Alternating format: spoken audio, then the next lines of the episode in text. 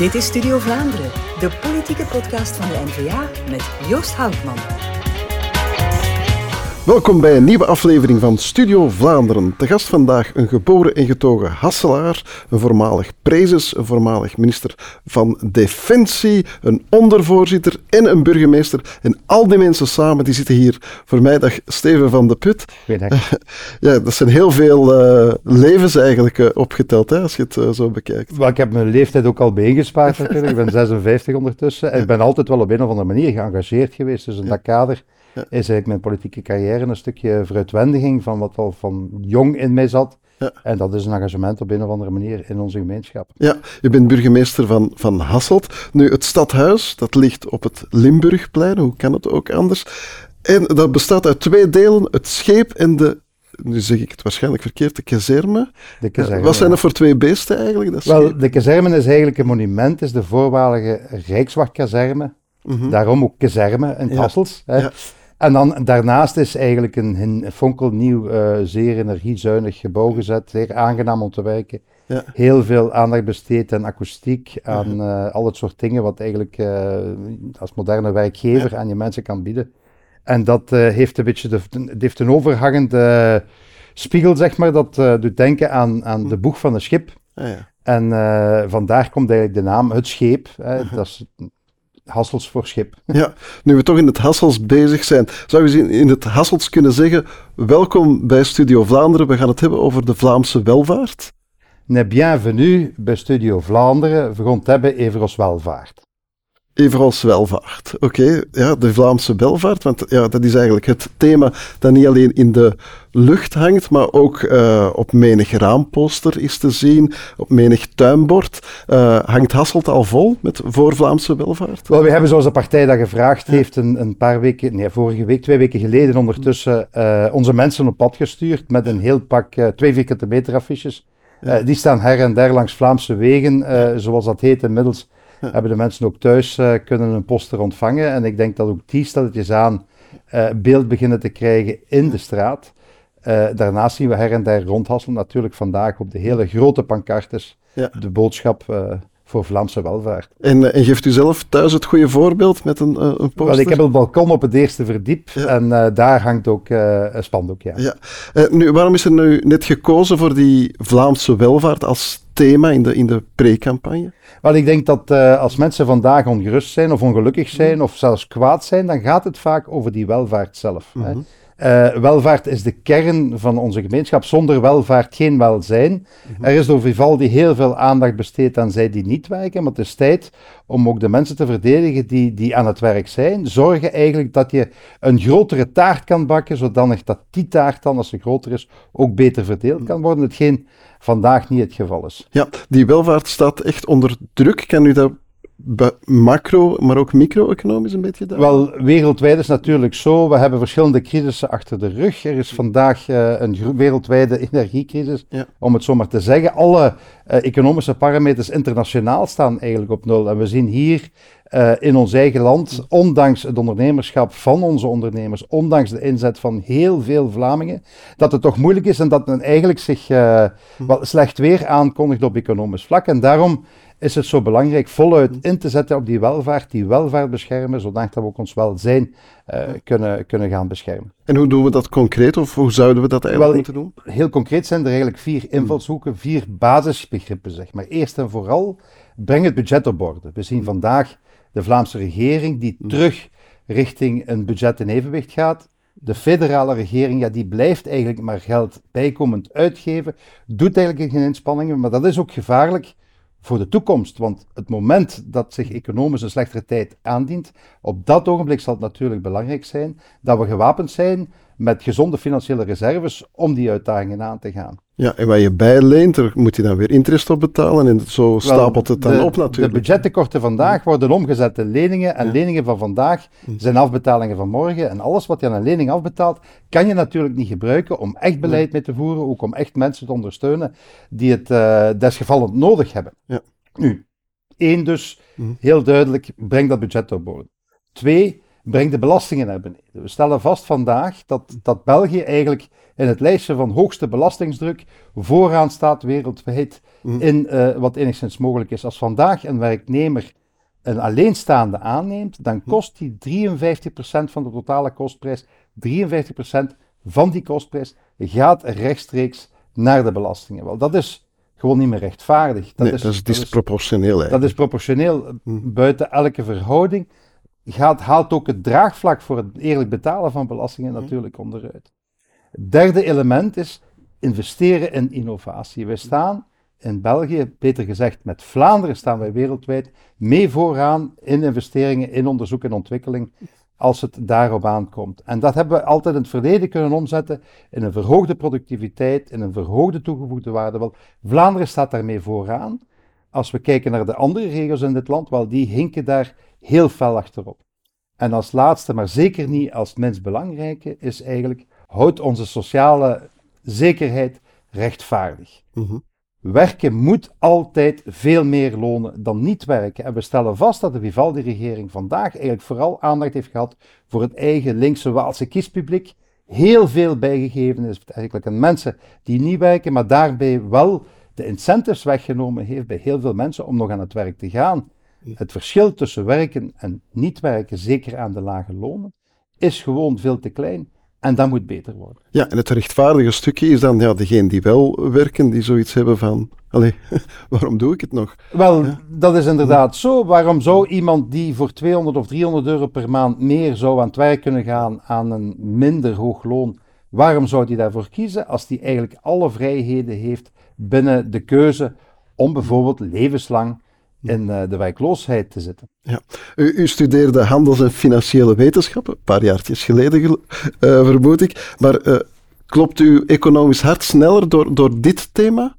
Wel, ik denk dat alles draait rond hmm. economie. Als je wilt maatregelen nemen met betrekking tot veiligheid, met betrekking tot migratie, met betrekking tot alle uitdagingen die in onze maatschappij op ons afkomen, wel, dan moet dat onderbouwd zijn door een goede economie, door het draaien van het economische systeem. Daar ben ik van overtuigd al van toen ik zeer jong was. Ik heb dat ook geleerd en daarmee haal ik ook een stukje terug van wat ik destijds in, in mijn studententijd uh, uh, allemaal geleerd heb. Het komt er eigenlijk op neer dat de overheid moet niet in de plaats treden van ondernemingen. De overheid moet niet in de plaats treden van werkgevers. Ze moeten juist de omgeving creëren waarin dat werkgevers kunnen floreren, dat ze ook kunnen winsten draaien, want dat is de enige manier waarop we op lange termijn kunnen hm. blijven investeren. Ja, en dat is wat er federaal eigenlijk niet gebeurt. Wel, het is, het is heel duidelijk dat federaal altijd opnieuw naar privé-initiatief kijkt als zijnde iets vies, als zijnde iets wat wegbelast moet worden. We horen vandaag van overwinstbelastingen, we horen, we horen alle soorten terminologieën om eigenlijk maar te zeggen van iedereen die de nek boven het maaiveld uitsteekt in dit land, en wel, die zijn kop moet er eigenlijk vanaf. We gaan die pakken en we gaan dat dan uitdelen uh, aan degenen die het dan eventueel nodig hebben. Maar de grote het grote probleem is natuurlijk, als zij die vandaag boven het maaiveld uitsteken, niet meer de belastingen betalen, de bijdrage doen in de maatschappij uh, die we van hen verwachten, wel op dat ogenblik valt natuurlijk al de rest ook stil en blijft er alleen maar schulden en leningen over om de verplichtingen naar zij die het nodig hebben te Die vier principes of die vier assen waar je het zo, uh, er juist over had, kan je die eigenlijk waarmaken in een Belgisch systeem? Wel, dat wordt natuurlijk heel moeilijk. We zien dat we in dit land in twee democratieën leven. Uh, daar waar in Vlaanderen naar ons aanvoelen toch heel duidelijk is dat er heel veel onderbouw is, dat er heel veel steun is voor die vier principes, dat men hier uitgaat nog altijd van ik wil mijn stukje bijdragen, ik wil het beter maar doen in, in, mijn leven, ik wil uh, aan het werk en ik wil voor mezelf een succesvolle carrière uit, uit, uh, uitbouwen. Zet daar tegenover de, de linkse Waalse kiezer. Wel, die zijn vandaag ook gelukkig, want die kiezen juist het tegenovergestelde. En het is niet abnormaal dat een PS uh, eigenlijk antwoord aan uh, hun kiespubliek, maar daarmee ook eigenlijk vooral daarvoor aandacht heeft, vooral aandacht heeft voor zij die vandaag wel zouden kunnen werken, maar niet wil meewerken, vooral aandacht heeft om het verhogen eigenlijk van uh, de werkloosheidsval in plaats van ze te verkleinen. Ja, zo trekken ze eigenlijk iedereen mee in bad. Hè? Ja. Ja. Um, je bent, uh, we hadden het er juist over, ook burgemeester in Hasselt. Pas je die vier principes daar ook toe? Wel, ik denk op, in, op Hassels niveau kan je maar doen wat je kan doen, maar ik denk dat wij inderdaad in Hassel besturen vanuit het idee van, kijk, laat ons iedereen de kansen geven die we kunnen geven en laat ons vooral focussen, één, op een goed budget. Ons budget is in orde, wij hebben aan schuldafbouw gedaan uh, de voorbije jaren. Uh, daarnaast is het zo dat we effectief onze belastingen ook hebben kunnen verlagen. We hebben de aanvullende personenbelasting kunnen terugbrengen van 7,5 naar 7 procent. Wij investeren in innovatie. Wij proberen altijd mee vooraan te staan als het gaat over eigen initiatieven als overheid. Maar we zijn toch ook heel fier bijvoorbeeld in Hasselt de grootste technologiecampus te kunnen huisvesten van Europa. Dat is de Corda Campus, waar heel veel ontwikkeld wordt, waar heel veel uh, nieuwe dingen uh, het daglicht zien, waar heel veel testen worden gedaan op de technologieën van de toekomst.